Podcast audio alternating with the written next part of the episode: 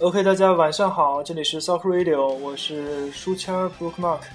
现在我们这边是晚上十点，呃，这一期我请到了一个朋友，呃，他叫王冠，啊，就是王冠的王，王冠的冠，然后给大家问个好吧。各位听众，大家晚上好，我是王冠。我操，我我们这又不是什么中央人民广播电台，不用各位听众啊啊，呃，然后我们就扯一点好好啊，气氛就轻松一点。嗯，啊，今天大家听这个背景音乐，呃，就是《灌篮高手》的一个插曲，呃，特别热血，世界尽头还是世界终结？啊，大概也知道我们今天可能聊的话题，啊，当然了，今天话题不是篮球，然后我们也不是动漫，我们聊一下日本，聊一下日本里面这丰富的日本里面非常小的一部分，好吧？然后大家先简单听一下，我俩商量一下一会儿说点啥。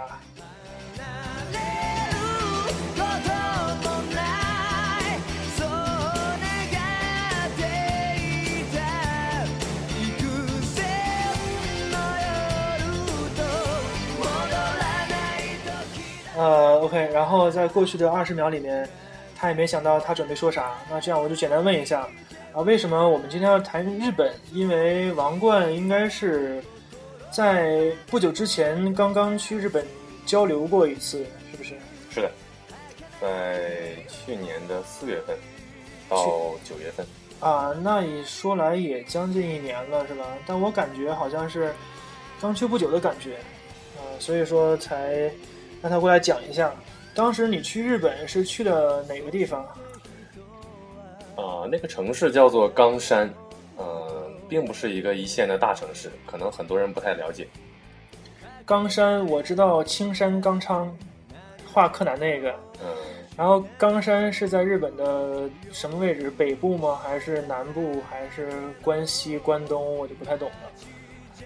它所处的那个地区应该是本州岛的中国地区。呃，在日语里，那个“中国”意思其实是国中，就是他们在他们国家的国中就是初中的意思吗？不是不是，是他们国家比较靠中部的位置，啊，地理位置上可能是处于一个中央的地带，就类似我们华中地区，是不是？啊，大致可以这么理解。所以说他们那边也有一个汉字上写成叫中国银行的一个银行，但是和咱们这边的中国银行完全不一样，它只是说中国地区的一个地方银行。因此在那边一找到说有没有中国银行啊，我想换点外汇什么的，日本人一般都会问你，你要是中国的中国银行还是日本的中国银行？那你说日本的这个中国，它也是秋高库吗？嗯，也是秋高库，都是那么表述。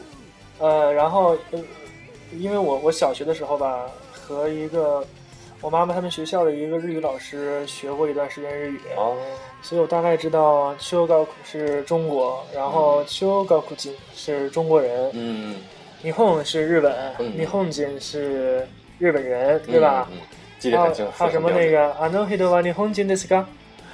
是吧？就大概说你是不是日本人，是这意思吗？あの人は什么意思？啊，no h i d 还是我啊，no 说错 h i 了 d 是那个人， 啊？那个人，那个人是日本人吗啊？OK，然后呃，最开始我们是说你是去的什么地方？你是去的冈山嗯啊，然后是在是是去，你说一下具体一点，为什么去这个地方？什么学校？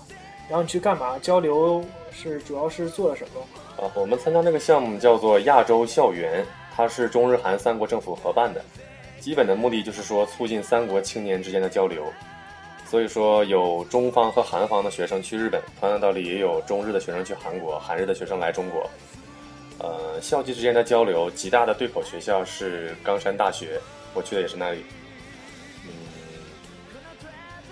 在那边的话，呃，每天学习的内容除了基本的日本语之外，还有东亚的关系啊，一些历史文化方面的课程。不不不，哎，你你是研究生过去的，是不是？是的，是的，你研究生学的什么？法律专业，本科呢？本科也是法学专业。啊、然后但是你这次相当于是过去更多是交流的性质，不是说相当于是什么呃访问学者什么的这种、啊是吧？不是的，不是的，没有那么高端，那那你去之前你会日语吗？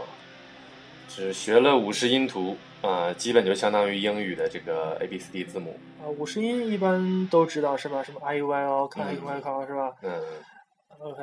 然后，那你那个去到那边之后，主要一半时间学日语，然后像你说的还学了中日韩关系这些。那你是住在学校吗？是的，学校那面给我们提供宿舍。应该说，日本那方面对这个项目还是非常重视的，给我们这些外国留学生很好的待遇，住宿就是一个很好的体现。比方说，像日本的大学，他们的宿舍是非常有限的，不像中国的大部分大学，基本人人都有地方住，他们的宿舍很有限，连他本校的日本学生都无法满足，可能只有一小部分学生通过抽签才有机会住到学校的宿舍。学校的宿舍相对来说条件更好，房租也更低。大部分的日本学生不得不自己打工，呃，供自己在那边学校附近的地方租房子，相对来说条件差一些，房租也更高。我们这些留学生一来就优先入住这些学校的宿舍，嗯，应该说还是学校很优待我们。对这个我听说过，就是也就中国宿舍多，我感觉哈，就周边的位置，因为你看像香港，它宿舍也很少嘛，除非你是博士有学生宿舍，一般 master 啊或者是本科生都没有。嗯，然后像新加坡，它也是宿舍很少，然后基本上他们像你说抽签儿，那我听说新加坡的国立啊、南洋理工，他们是根据你家里距离学校的距离，哦然后来算分数啊，然后包括你学什么专业等等，算一些分数，然后谁的分数高，谁就能住在宿舍里。然后一般中国的留学生，因为家确实他妈的太远了哈、嗯所以说一般都能住上。那那你什么日语都不会，那你就自己一个人过去，还是跟学校一起过去的？嗯，吉大去年那一届的代学生代表一共有五个人，呃，分别来自五个学院，另外四个人或多或少都有日语的基础，有的还是日语专业的。一开始在生活上，很多时候也是他们在帮助我。啊，那那你们几个人一起过去啊？相当于你不是一个人是吧是是是，？OK，那我们就不不再多说这个项目的问题了哈。嗯，那你到日本，感觉你是去哪个机场？去京都机场吗？呃，不是的，在上海转机，直接到的冈山。冈山。那你下了飞机之后，第一感觉什么样？其实坦率的说，冈山作为一个小城市，和浦东啊、首都这些机场是没法比的。那个城市也只只是几十万人口的这么一个规模，可想而知，在中国来说，这样的城市是绝对的小城市。但是整体给人感觉非常干净。简单的说，空气、树木、道路，几乎可以说是一尘不染。嗯，不是你你说话不用这么官方，我靠，你整的跟他们官方宣传片一样，我操，一尘不染，我靠，你咋不是入入口即化，外焦里嫩是吧？呃，这样咱们咱们这个再活泼一点啊，我看想一下，哎，那那个呃，哎，这这正好背景音乐也活泼一点了，呃，你去日本自由自由活动时间一般都干嘛？嗯，或者这样，你你你先讲一段经历吧，讲一段你觉得特别难忘的事儿，几个特别难忘的事儿。几个特别难忘的事情，哎呀，说起来还真有一些。啊，随便说一个。啊是这样，在那边感觉，即便是一个不大的城市、不大的一个学校，国际化的程度却很高，有来自世界各国的这个访问学者、留学生等等。所以说，可能也是因为我日语不太好，最开始认识的大部分人都是欧美的留学生。嗯，有一个波兰的访问学者印象很深刻，他在英国从本科读到博士，还有美国的一些留学生。混熟了之后，发现他们对运动方面啊，真的有强烈的这种爱好。之前呃之后，那个波兰的访问学者就提出说，咱们一起骑自行车去哪里哪里。我一开始觉得只是一个友好的表示吧，结果真到了一个日本的节日的时候，那个有一个日子叫，直接翻译过来叫大海的节日，就是那一天全国放假，呃，表达对大海的敬意吧。他的那天就提出咱们一起骑到海边。我们那个城市虽然说也算是个滨海城市，但是毕竟是在市区里面。看到把谷歌地图上，嗯，离海边距离还是蛮远的。我一开始觉得他在开玩笑，结果那天早上就真来敲我的门，就说一起走了。嗯我们那一天骑了四十公里，大概是吧？啊，而且不仅仅是说一个就城市里面那样如履平地的骑，翻山越岭的骑，真的是翻山越岭的骑。啊呃，真的觉得自己的体力真的是跟不上他们。而且很多地方的坡度，我觉得是超过四十五度的啊、我这个感觉体力真的很有限。OK，也就是说给你印象比较深刻的，刚才我问你，你第一个想到的是不是日本人的事儿，是一个芬兰人的事儿，是吗？呃，一个波兰人的事儿，啊啊，一个波兰人的事儿，也就是说，啊男的女的他，她是女的，女的波波波大吗？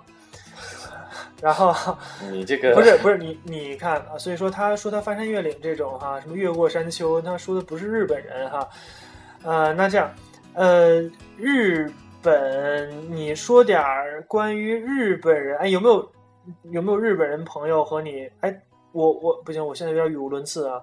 我觉得你最开始说说这个一个很小的学校，然后都有很多访问学者，国际化程度很高，这是不是侧面说明日本它的教学质量非常高，包括它学校的研究水平等等，可能都即使是一个，比如说冈山是市吗？冈山还是县冈山县啊？即但使一是他那边个县比市要大。OK，比市要大啊，啊即使是冈山县的一个呃县立的学校，可能也研究水平很高，会不会是这个意思？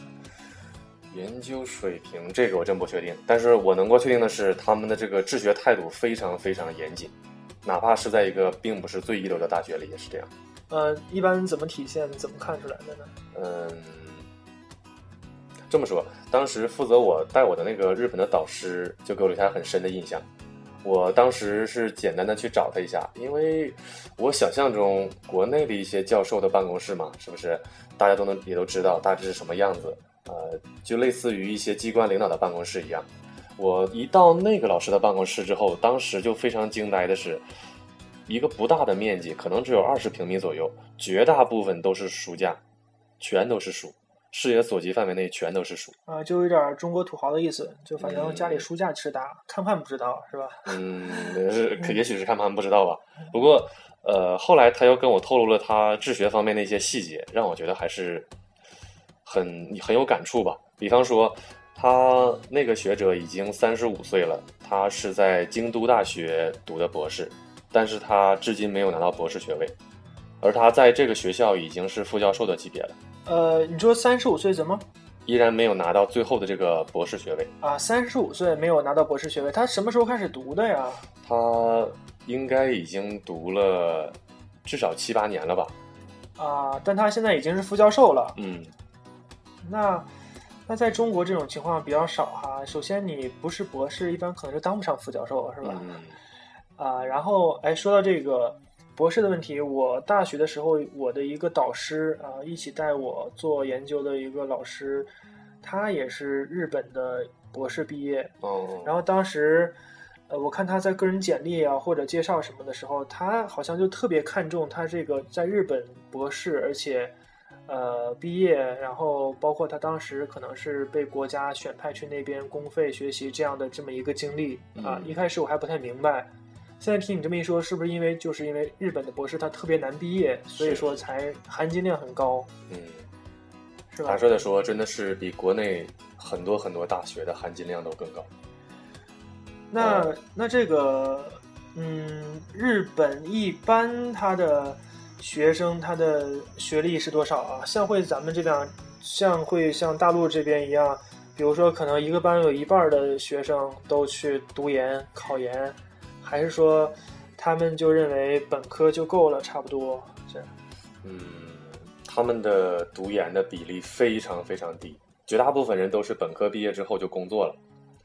呃，这么说，嗯，这个还得从他们大学生上学的这个就是这个方式或者状态说起吧。他们的大学生和咱们不太一样，咱们应该大部分学生还是说家里给生活费，然后帮着付学费等等，而他们的大学生从大一入学开始，基本上就是完全独立的，生活费、学费全都自理。所以说，绝大部分的大学生都是边打工边读书，一般都是在学校附近的餐厅端盘子啊，或者是做一点自己的什么力所能及的兼职。那那比如说你像一个冈山县哈，我不太明白哈，呃，它应该人不是特别多吧？人口，呃，人口不是太多。对吧？人口不是特别多，就像比如说英国呀等等一些地方哈，它可能大学就是这个城市的中心了，或者说大学就是这个城市里面人最多的地方啊。冈山，那如果说你们的冈山大学有这么多学生，那附近有那么多工作岗位，有那么多盆盘子给他们端吗？除了端盘子，他们还干嘛？啊 这个还真没统计过。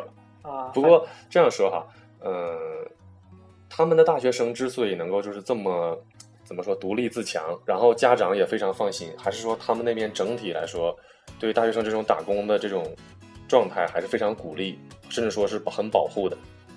就在我记得就在我们那个校区门口不远的地方，就有一个很大很醒目的一个大厦，上面那个牌子的意思就是说，呃，大学生打工的中介，啊那个产业也很发达。呃，绝大部分的大学生，应该说只要想工作，只要想打工，还是有地方可去的。尽管说赚的并不是非常多，但是自给自足还是够了。而且他们不管就是，呃这个我也听说过，就是不管家里多有钱啊，但是一般说十八岁之后，好就家里不用再支付他的生活这个费用了，对吧？嗯肯定是说他尽量来自己养活自己啊。然后再总结一下刚才的，就是呃，读研的比例很少，那肯定读博的比例更少了，是是？吧？啊，OK，那我们现在来进一首歌啊，然后一会儿再接着聊，啊，也十五分钟了。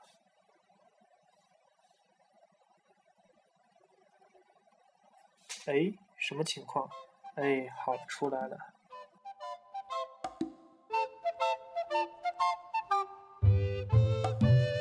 うってどんなよ？おはようってどんなよ？太陽が起きるよ。空が笑うよ。うんと伸びて吸って吐いて空見上げて太陽を見てにっこりして一言朝よおはよう。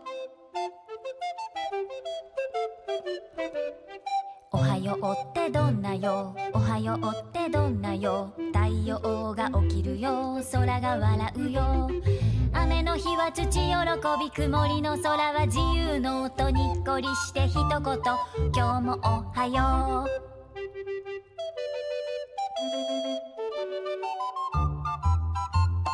おはようってどんなよ？おはようってどんなよ？太陽が起きるよ。るよ。空が笑うよ。布団畳んで顔洗って服着替えて髪直してにっこりして一言。お母さんおはよう。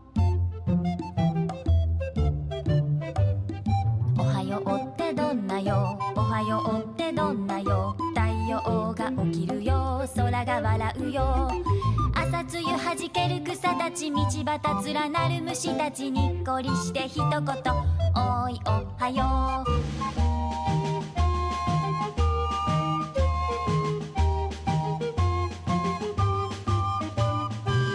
ようってどんなよ？おはようってどんなよ？太陽が起きるよ。空が笑うよ。いつもの仲良しにも昨日喧嘩しててもにっこりして一言。みんなおはよう。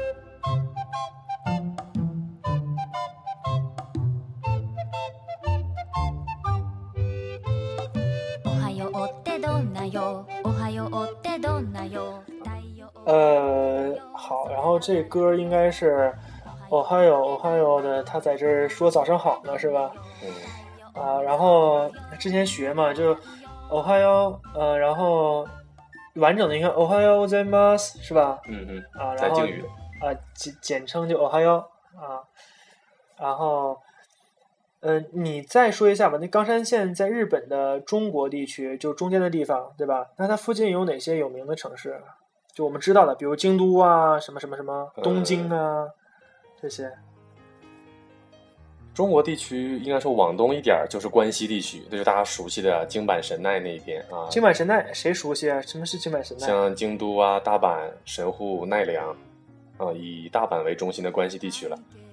中国地区的话，坦率的说啊，它这个是在日本来说是个相对落后的地方，相对来说，啊，呃，旁边的兵库县呐、包括很小的一些城市，像仓富啊，其实比冈山要更小一些的。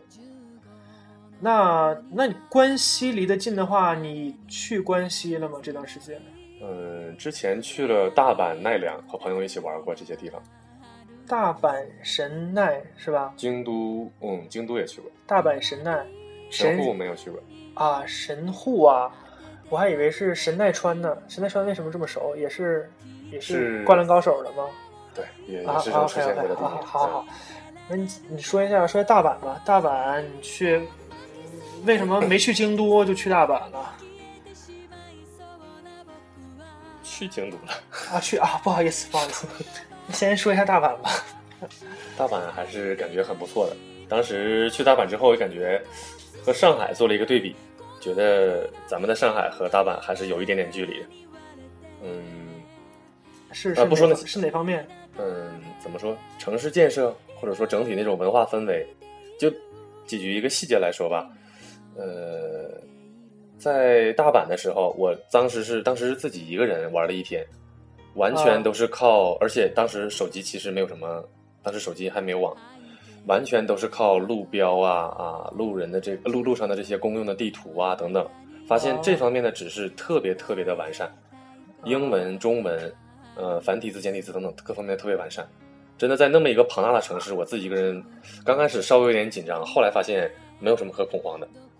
啊，说到这个，我我插一句，就是中国有的城市，这很多城市吧，绝大多数的地方其实都特别操蛋。就比比如说，呃，这个路公路哈，嗯，无论是高速公路还是城际公路，还是就是市区里的这些路，它那路牌儿啊，妈的，他就恨不得在分叉分岔路的前十米给你一个指示，你都开到路口了才看到这路牌拐都来不及拐，是吧？就很多东西都特别不人性哈。嗯比如说它指示，然后呃都是不是在非常友好的位置啊，无论是高度啊，还是距离，还是颜色，是吧？嗯这方面我觉得就是这个城市文明的体现，是吧？然后我之前听说，我忘了啊，是不是有这说法哈？就说有人就说东京相当于是中国的上海这种感觉，然后京都，哎，京都是北京啊？不是，是不是京？都可能类似于西安的类似于西安嗯。啊？其实京都城就是仿照唐朝的时候的这个长安城的那个结构建，它的街道全都是正东、正西、正南、正北。然后大阪相当于啥来着？大阪相当于相当于天津的感觉。差不多，也许差不多，但我感觉大阪要比天津发达一些。啊，相当于这感觉嘛，嗯就是相当于这个地位，啊，行了，那你再说一下大阪那天你都干嘛了？自己一个人最著名的当然是大阪城了，这个一定要去。嗯，这应该说也是丰臣秀吉和德川家康两个时代交接的地方。德川当时也是以大阪城为中心向外扩张。啊，最后那个战国是三杰是不是？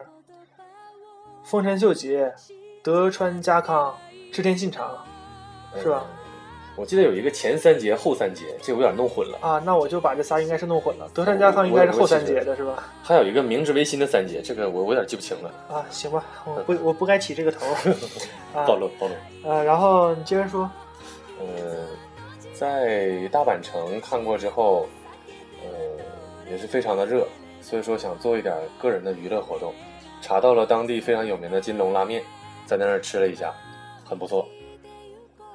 呃，接下来吧，就是想做一点稍微刺激的活动，所以说在街边的那个公共地图上找到了推荐，于是七拐八拐找到了巷子深处的一个小店，那个小店专做河豚，我觉得，因为在日本呢，他那个河豚料理师有一个专门的执照，呃，定期还有严格的考核，嗯啊、所以说他们能够尽可能避免这种食物带来的危险性吧。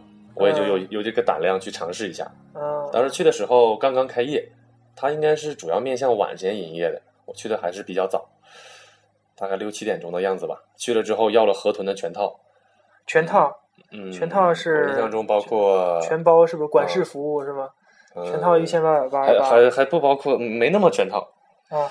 呃，你你你太要你你你要多全套啊 那这个河豚刺身，嗯、炸河豚皮，河豚皮，呃，拌河豚皮，河豚烧酒，河豚，呃，河豚捞河豚汤捞饭吧，啊！嗯，我我大概也知道这意思了，就相当于什么那种北京烤鸭一鸭三吃是吧？对对对，又有鸭架汤，然后又有片皮鸭是吧？它这个一鱼多吃，现在是。啊，一鱼多吃。说到这河豚，就在前两周，一个同事跟我说，呃，他家是在陆丰，然后说这个河豚炖汤特别好吃，嗯嗯，我吃过了，那个感觉河豚怎么做都好吃，是吧？呃，是是特特就觉特别得？因为以前一直听说嘛，日本武士有这么一个说法，就是武士必须吃过河豚的，因为河豚这样美味的东西，如果都没有胆量去尝试的话，那说明这个人太没种了。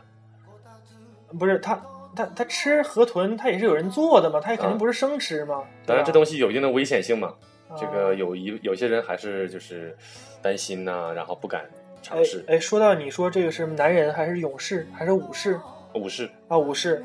然后现在咱们听这歌，刚好进这歌，就是北野武，然后就特别爷们儿一人是吧？嗯，北野武导演，但是现在听这首歌是他唱的，那我们就听一下，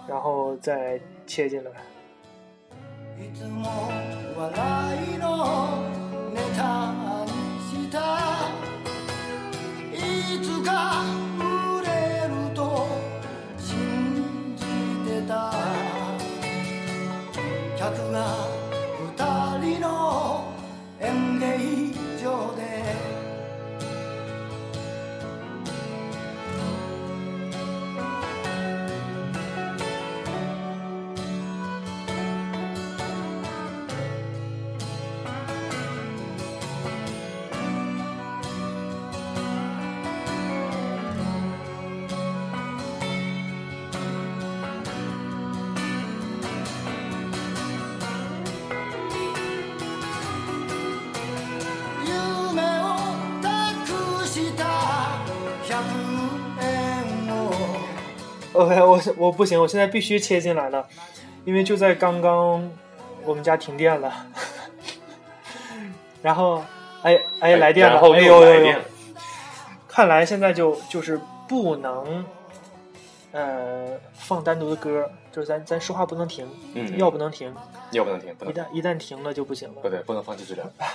OK，行吧，呃，不管怎么样，来电了啊。然后刚才忽然我看到这波形忽然大了一下，估计就是我俩比较激动。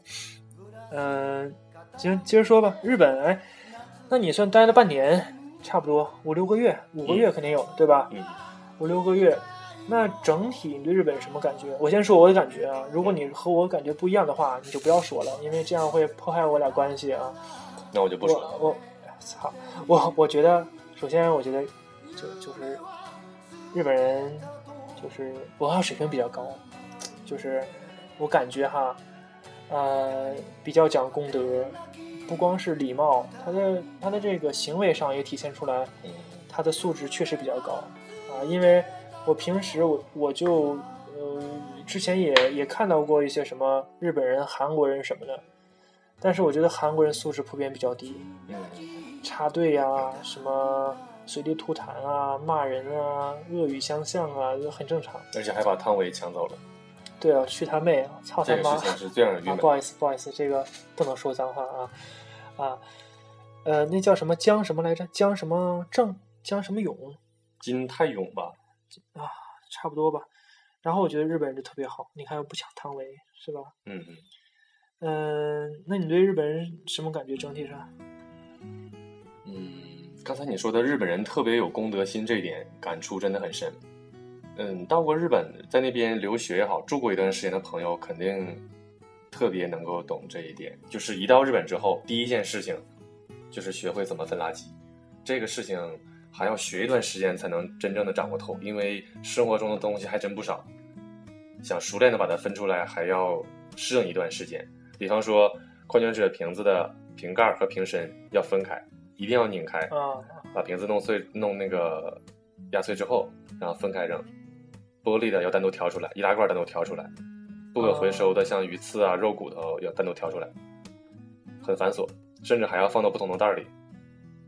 这个我大概听说过，嗯好像还有专门的小手册，就告诉你应该怎么分，是吧？是的，是的。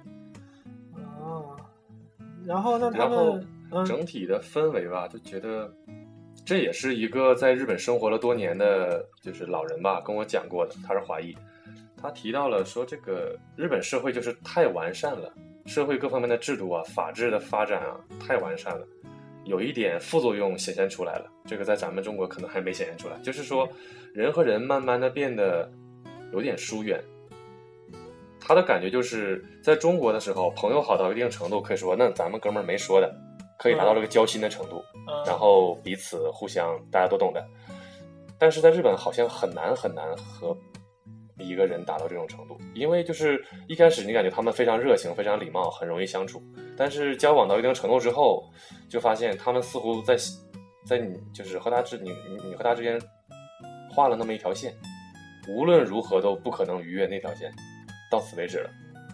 人和人之间多少都是有那么一点不可逾越的隔阂。那跟你说这个的是是华裔嘛，对吧？是华人，所以说是不是因为他他是华人，所以有这种感觉？还是说他觉得旁边的，比如说日本朋友也跟他说，日本朋友也这么表述过啊说也说过，啊，说就是他们也能感觉到，可能他们日本人和日本人之间对，就是会有这种感觉，很强调这个私人的空间，甚至是夫妻之间，多少也有一点。基于这个朋友跟我介绍，就是说，以最根本的原因，他认为哈，就是各方面的制度发展太完善了，以至于说，只要说你很厉害，你能力很强，你很牛逼，嗯你不用求任何人。呃不用找关系啊。嗯，你比如说去医院看病，你不需要说和医生有什么什么私人交往，嗯你除了比方说你违反了交规，你也不用去找交警啊、找交警队什么的，找了也没有用。嗯嗯，什么事情自然而然有它的规则，你只要你自己足够的牛逼，你就可以成就一番事业，不需要依靠任何人。然后我和你关系再好，你也不能给我开什么绿灯，基本上就是还得按程序走，是吧？就大多数的情况下还是这样。没有这种利益的关系之后，人和人之间就变得相对来说就是更随性、更自由一些。那么我喜欢你这个人，那咱们好好相处一下。我可能嗯觉得你这个人不嗯冲你不爽，那不甩你了。嗯嗯他的分析是这样。，OK，好，我大我大概明白了。然后我之前那个听说过，就日本的，哎，你学法律的哈，嗯日本法治是不是特别健全？嗯，应该说是亚洲第一，呃，在世界上应该世界上也是绝对是数一数二的，应该是名列前茅吧。然后我记得在很早很早之前，呃，因为呃，因为我俩是小学同学嘛，很早很早之前的时候，大概可能是初中、高中还是刚上大学的时候，你就跟我说，说这个怎么定义一个一个国家是法治国家，一个国家是法治社会哈、就是说好像我印象中啊，好像就是说，不是看这国家它法律有有多健全，就是多全嗯啊，而是看是不是真的依法办事儿，是不是？还是说，呃，大概是不是这意思？我我忘了哈你。这个问题让我想起了和带我的那个日本老师之间的一个对话，很有意思。嗯当时我们聊到了就是法官独立这个问题，这个在中国现在司法界很火，这个圈内的人都知道。嗯就是说让法官完全独立，不受任何其他社会团体、个人的干预，案子完全由法官自己决定，而且是甚至可以说是独任，一个法官决定一个案子，没有任何人可以去上级说审查他呀、制约他呀。这那这不就这不就相当于和什么美国什么陪审团陪审团制度不太一样了，是不是？嗯，对，陪审团和他不太一样，这个是另外一个问题了。日本现在也在引入陪审团，当然实行的不太好，其实。OK，那你接着说呃。那个法官独任的独立的这个问题，我就觉得让我特别有兴趣。我真的问到了那老师说：“你们的法官真是独立的吗？没有任何人能制约他吗？”他说：“确实没人能制约他。”所以我就觉得很纳闷儿。我觉得在中国，法官有党委、有检察院、有纪委，有各方面去看着，人民群众也可以举报。嗯法官的贪污也是屡见不鲜。人大代表啊，吧对对对，嗯我们基本上，啊，市长也可以管，财政也可以管，嗯什么都可以管，但是法官依然贪污屡禁不止。但是在日本没人管，我就问他，啊，你这个法官没有人监督他，那按照孟德斯鸠的观点，绝对的权利就是绝对的腐败呀，你们就不觉得法官可能会腐败吗？啊你他腐败了之后，你们都不知道，没人能监督他呀，啊，是啊，那他们不腐败是反反了天了吗？啊对呀、之后那个老师，我当时设想了他可能会怎么反驳我啊，他有他的制度啊，什么什么的文化这种。他第一反应让我非常惊讶的是，他问我：“你所说的腐败指的是什么呢啊啊，就他根本没往这块想。？”我说：“腐败很简单呢，我想打赢官司，我找法官送礼啊，没人看着法官，我给法官送礼，法官偏向我，不不就赢了吗？嗯他说他这个已经三十多岁的人了哈，嗯，却露出了非常天真的表情，说哦，是啊，操啊，在我们这个学术圈里，当时还真没有人讨论过这个问题。我也许这些法官并没有我们看上去那么好，然后他做出了一个思索的表情，我当时就感觉我操，心头亿万草泥马。不就是就是他确实根本没往这块想，是吧？然后这就让我想到了，我就是想到了那个有一期小说，就是高晓松嗯。第二季，然后他去那个新西兰，就去拍《魔戒》的那个地方，就是主要取景地之一，就是呃霍比特人那个那个家嗯那片草原哈。嗯。然后那片草原是隶属于就就就属于呃呃新西兰的一个农场主。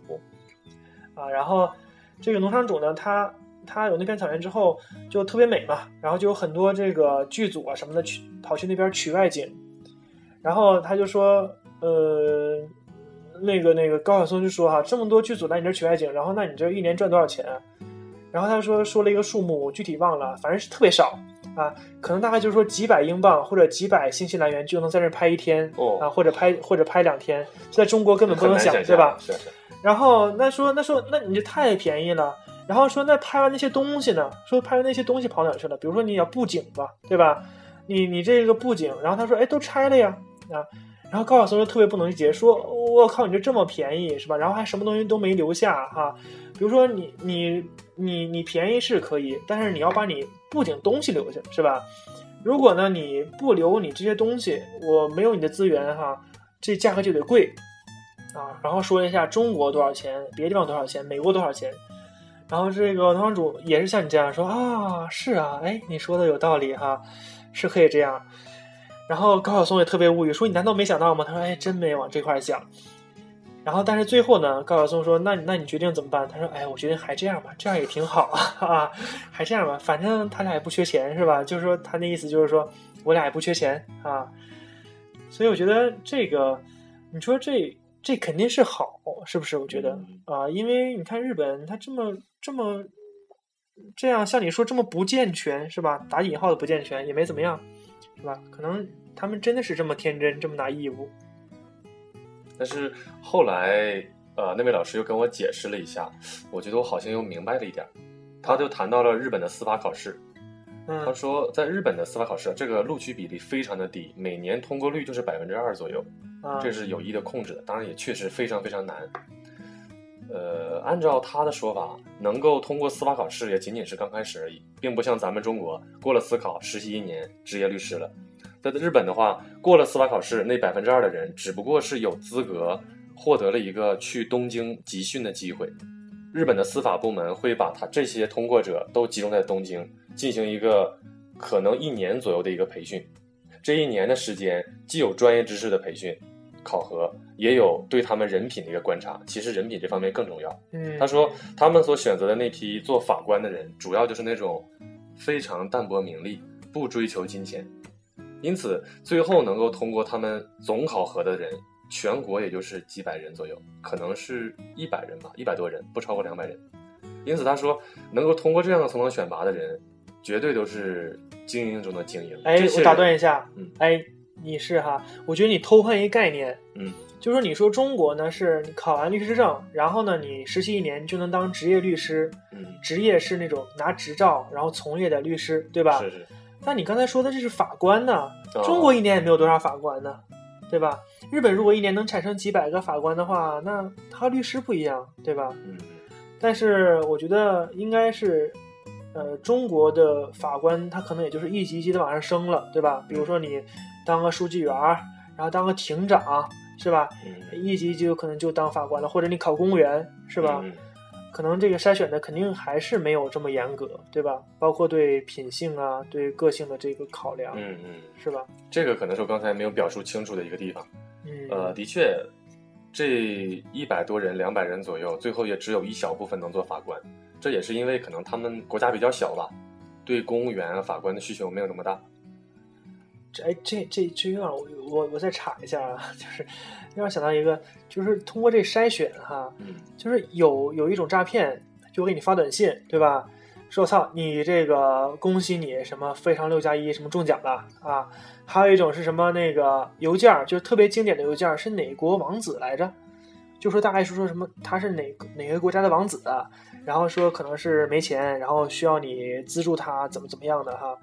然后这个这种类似的邮件已经在全世界已经发过十几年、二十年了，但现在依然在发啊。包括我们收到那种短信，现在时不时依然能收到，比如说呃，立马给我打钱或者怎么样，我们感觉都非常傻逼，对吧？怎么会有人信这个呢？啊，是吧？但是呃，他们就是通过这种。特别傻逼的这种方式，然后就筛选了一部分，就把大部分聪明人、有基本智商人都筛选掉了，你知道吧？所以说，愿意回他电话的、愿意回他邮件的，都是那种我操，真的傻逼的不行的人。所以他，虽然在第一批的短信里，比如说发了十万条短信，只有十个人回，虽然浪费了九万九千九百九十条，但是这十个人都是那种傻到极点的，然后就会一直就真的会给他打钱的那种人。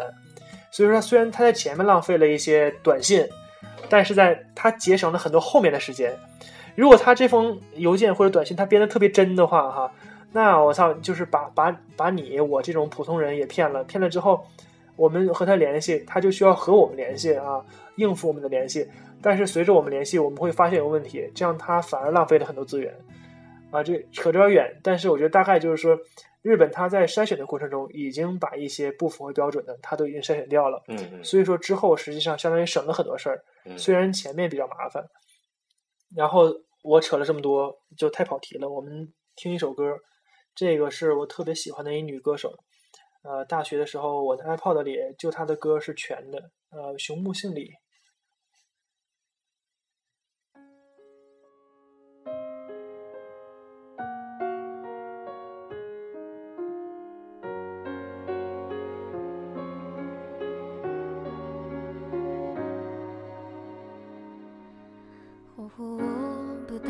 少年が一人日暮れの道で泣いている。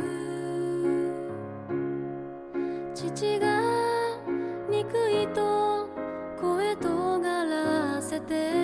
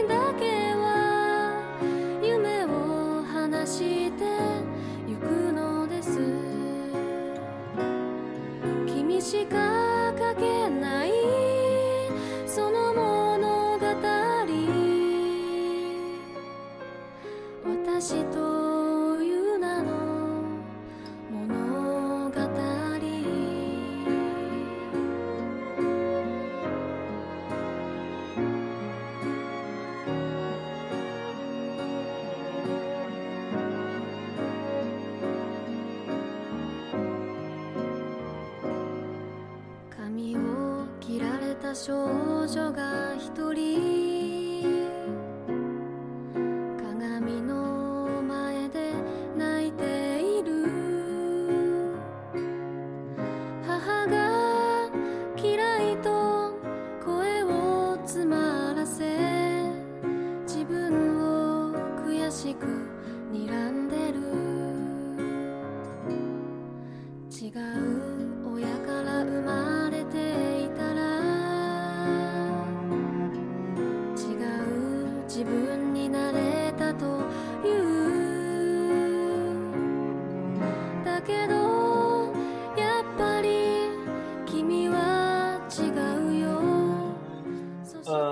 接着来啊，呃，这《熊木心里》这歌呢，虽然说他唱的这种，呃，给动漫配乐的这个歌并不多，但是我一听他歌就有那种看这个这谁来着，宫崎骏动画的感觉啊，嗯，就特别纯真的感觉。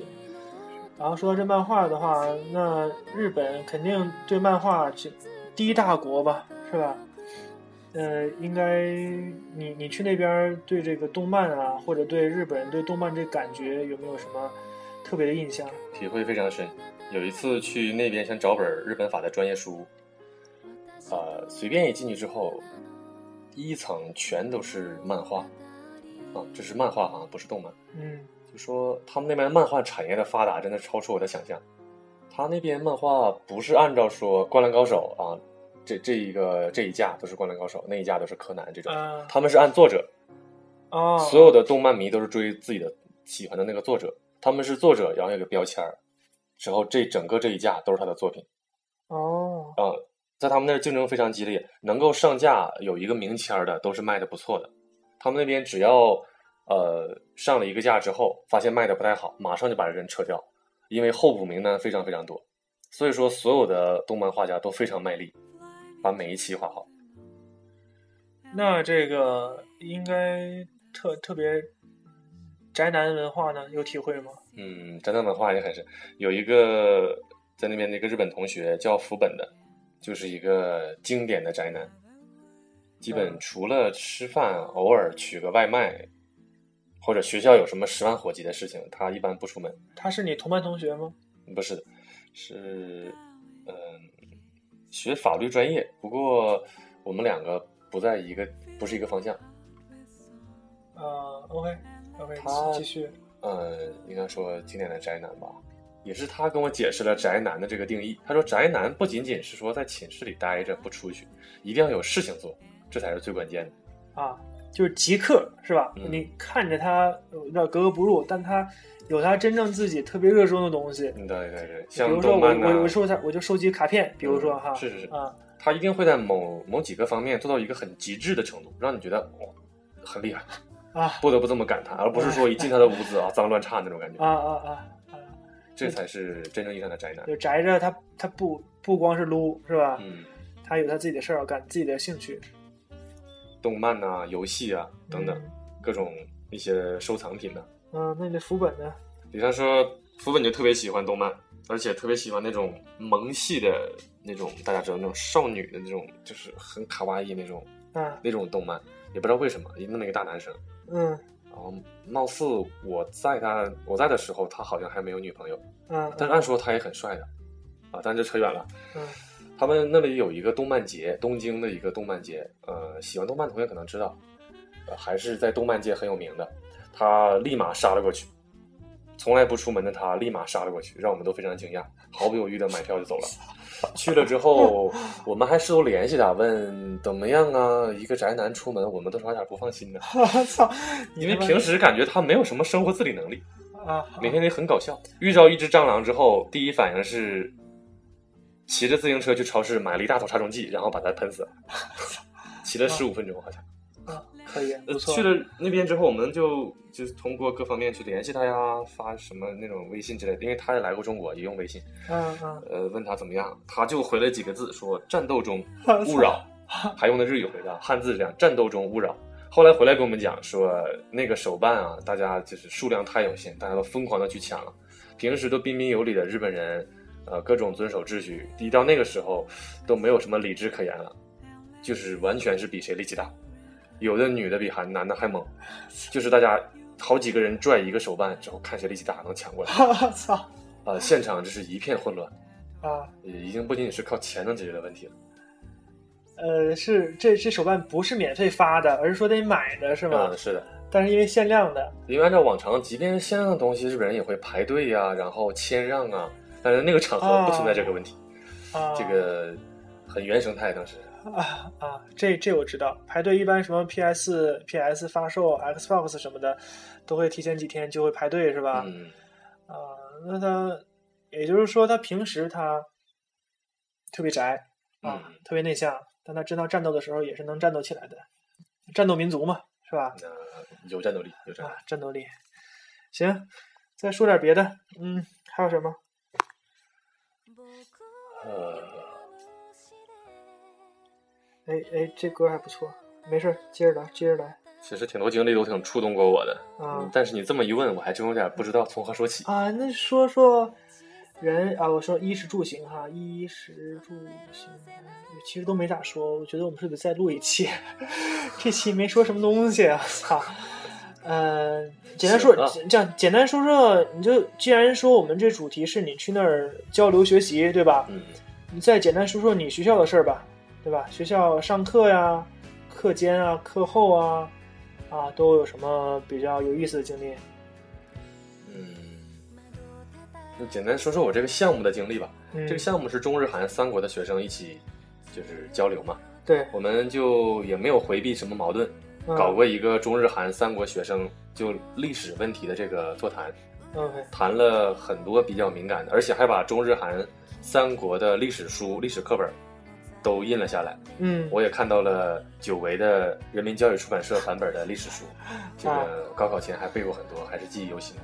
就是抗日战争那一段，主要是那一段，我们直接谈最敏感的，包括七七事变、南京大屠杀，嗯都含包含在内。然后大家进行了一个思维的碰撞吧。之前大家相处还是蛮愉快的，谈到那个问题的时候，多少还有点尴尬。嗯不过很应该说还是很庆幸的吧，大家都说了真话，这还是很好的。嗯日本学生一上来就说，首先他们的概念里对于这个二战、对于抗日战争、这个南京大屠杀什么的，是个很模糊的一个概念。他们的词汇都很中性，嗯，比如说叫南京事件，嗯，比如说叫进入中国，嗯嗯呃，而且在他们的印象中，他们一再的说我们的首相天皇道歉了，而且道歉的不止一次，嗯。而且还向中国和韩国进行了大量的赔偿。尽管说可能很多年前我们犯了错，但在他们眼里好像已经弥补过了，嗯嗯，以至于说中韩现在咄咄相逼的时候，他们的反应就是我们现在的问题不是不道歉，而是道歉过度了，以至于中韩有点蹬鼻子上脸，嗯，在他们的眼里有点这种感觉。所以说他们就年轻学生就说，中问题其实在中韩，你们太纠结于过去，不愿意放下。嗯这个怎么说？有争议吧，但是我能够理解。虽然说我不认同哈，但是我能够理解，因为他们确实，他们接受的教育和我们是完全不同的。而且我觉得他们这么说，如果从呃不讲理，或者说怎么说，从他们的角度来说，其实也能说得通的，嗯，对？吧？我觉得按他们的逻辑来讲，也是能说得通的，可能不合理啊，嗯，可能我们是不认同，但是可能不认同，对，可能不认同。呃，这个地方我就想强调你，就是说我们对日本人这个历史问题的态度吧，尤其对于他们历史日本年轻人在这个历史问题上的立场，尽管说我们不认同，我们在必要的时候要理表明我们的立场，但是说我们要理解他们的思路、他们的逻辑、他们的依据，只你只有这样，我觉得才能够进行一个理性的沟通，而不是说日本人只要一说什么，我们马上就啊三字经出来了，怎么怎么样，我觉得那个无助于解决问题。嗯想沟通交流的前提还是得有一个理性。是，像当时有一个大一的日本女生哈，可能也比较幼稚，嗯她当时就说南京大屠杀是不可能的，你们说屠杀了三十万人，那我们东京当时只有十几万人口，你们南京怎么可能有三十万人？而且还打仗，早都跑了。我当时觉得这个很无语，我们当时都四四万万五千万了，这个就是跟他肯定是没有什么好去辩驳，他那个是不值一驳的一个观点。但是我觉得，至少要先先去沟通，不要一上来就抱着一个完全敌视的态度，拒绝一切的就是理性的这个交流。只有这样的一个态度，才能够可能去化解问题。嗯，这个是我的一个很明确的体会。不过当时说到那儿的时候，可能我也是有点冲动，之前没有太明白的感觉哈，出了国才感觉自己是中国人，马上就是比较激烈的去和人家抨击他。是，我就甚至最后吧，然后我就说说的很直接，我就说，跪着的德国人比站着的日本人更高大。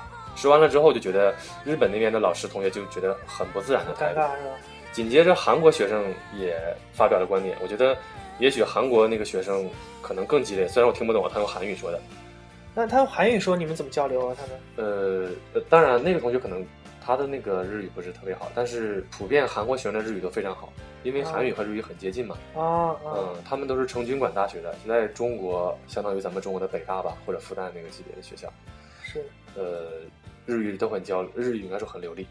好，好，继续他说什么呢？嗯，他的观点也是这样，就是说问题不在于说我们就就是纠结不放下，而在于你们始终没有一个正确的态度面对这一切。呃，之前和韩国学生嘛，其实交流不太多，因为接待我们的都是日本同学，给我们每个人配了一个日本的，就像 partner 那种，对，和韩国学生接触不太多。但是那次研讨之后，可能是找到了共同的立场，我们在 就是研讨结束之后，很多韩国学生过来和我们交流，就觉得立刻和韩国人的距离近了很多。这可能也就是说，就像正好现在习主席也在访韩嘛，嗯，和这个朴总统哈，这个朴总统啊，这关系感觉处的挺好。啊，就，感觉是朴总统吧？我我不太知道，我和韩国不熟，我朴槿。朴槿惠是总统吧？他们是叫是是是，嗯应该是，我不太熟，我他什么时候上台我都不知道。啊，我也是这次他去了之后我才知道，哦，我操，原来韩国已经换女总统了，我都我都不知道。嗯，也是借着这个机会才了解的成均馆大学。他那个朴槿惠也是成均馆的吧？他说成均馆现在在这个韩国上升的很快。朴槿惠内阁十四个人，有七个首尔大学，七个成均馆的。呃，没听说过 成均馆大学是吗？大家有空可以查一查，在韩国历史上其实是个就是个孔子学院，啊，当年唐可能隋唐时期开始办的，后来逐渐演化成大学。那现在韩国应该是举足轻重的。好，那我们再说回来，刚才那个你们说，比如说把三国的教材都放在一起啊，等等。那日本的教材，我听过两种观点哈，嗯就之前两种说法，之前是说，呃，很多人都说什么，呃，日本的教材里面不说大屠杀呀，说事件啊，或者说不认可，呃，不承认入侵中国啊，侵略中国。然后另外一种说法是说，绝大多数的教材还是承认这段历史的，嗯只不过只有百分之一或者很少个别县市，呃，采用的教材，因为它各地教材不一样嘛。嗯嗯嗯，说只有那种极端的教材才说不承认日本侵略。那到底你看到的教材到底什么样？这个你听说的情况，就应该说是基本就是事实。嗯当时给我们印出来那个教科书之后，在场的日本学生也都说，他们学的也不是这个版本，也不是说南京事件或者七七事件或者进入中国，也不是这样，也都用了侵略这样的词汇。对，呃，但他们说这些观点他们也知道，就是按咱们的定义哈，叫日本右翼什么什么，对，他们也知道日本右翼也有很大的影响。是，呃，但是那个这个问题，那个日本老师也跟我交流过，他就说，呃，很多问题我都理解中国人的观点，我也去过中国，我也了解过马克思主义，他研究过马克思主义的法学，他也说，呃，他理解中国人，而且他认为日本其实是有罪的，日本应该道歉，他也这么跟我说，只要日本一道歉，很多问题都能得到解决。但他说，因为日本是一个民主社会，在这样一个民主社会里，政客为了获得更大的权利啊，或者说为自身的地位，或者说为他的服务，为他的那个集团服务，他必须争取民意。那么现在日本就有这么一批民意，他就是有这样的主张，那他就要去迎合。所以说，日本议员或者说首相有的时候发表一些观点，什么东京都知事，咱们也不要太见怪，或者说，哎呀，整个日本都是那样的。他们民主社会就是自由表达。对，我记得在我在日本期间，有一个新闻说，这个安倍首相好像是高呼什么“天皇万岁”，在一个场合公开说“天皇万岁”，这个是很有争议的，因为天皇在就是二战的时候这个地位比较敏感，所以说首相和天皇之间关系很微妙。但是首相公开说“天皇万岁”，这个据说在日本国内引起轩然大波吧。呃，紧接着第二天就在我们学校的正门门口，呃，冈山大学的学生会吧，应该说就立了一个很大的一个牌子，上面就说，呃，安倍是战争的一个发动者，啊、大家要反对安倍，就是非常非常大的标就打出来了。哦日本人立的是吗？呃，日本，而且是日本学生组织，觉得嗯他们的这个社会表达还是非常非常自由的。对是，我们呃确实是应该抱着一个开放的心，对吧？嗯去多去，起码试着去了解对方，啊，去倾听不同的声音，是是是，而且这确实是有很多面，是吧？有很多我们没有了解到的东西嗯啊，就还是像我们俩之前聊的哈，就是说如何做到理解呢？如何做到了解呢？我们和日本这么近啊，一衣带水是吧？这么久都是邻居，但是现在，呃，我们了解有多少呢？是吧？其实我们知道的都是非常片面的东西、嗯啊，有机会还是要多去走一走，多去看一看，是吧？这么近的日本，你都不愿意去了解一下，那世界这么大，啊，是吧？所以说有机会的话，还是多去看一看。然后今天也快结束了，我们再最后进一首歌吧，然后我们就准备结束《Wonderful Tonight》啊，这是首曲子，嗯嗯，最后那个谢谢王冠啊，准备结束，你把你微信号码说一下吧，没时间了也。拉倒吧，下回再说吧。好，那我们下期再见，嗯、拜拜，好，晚安拜。拜，晚安。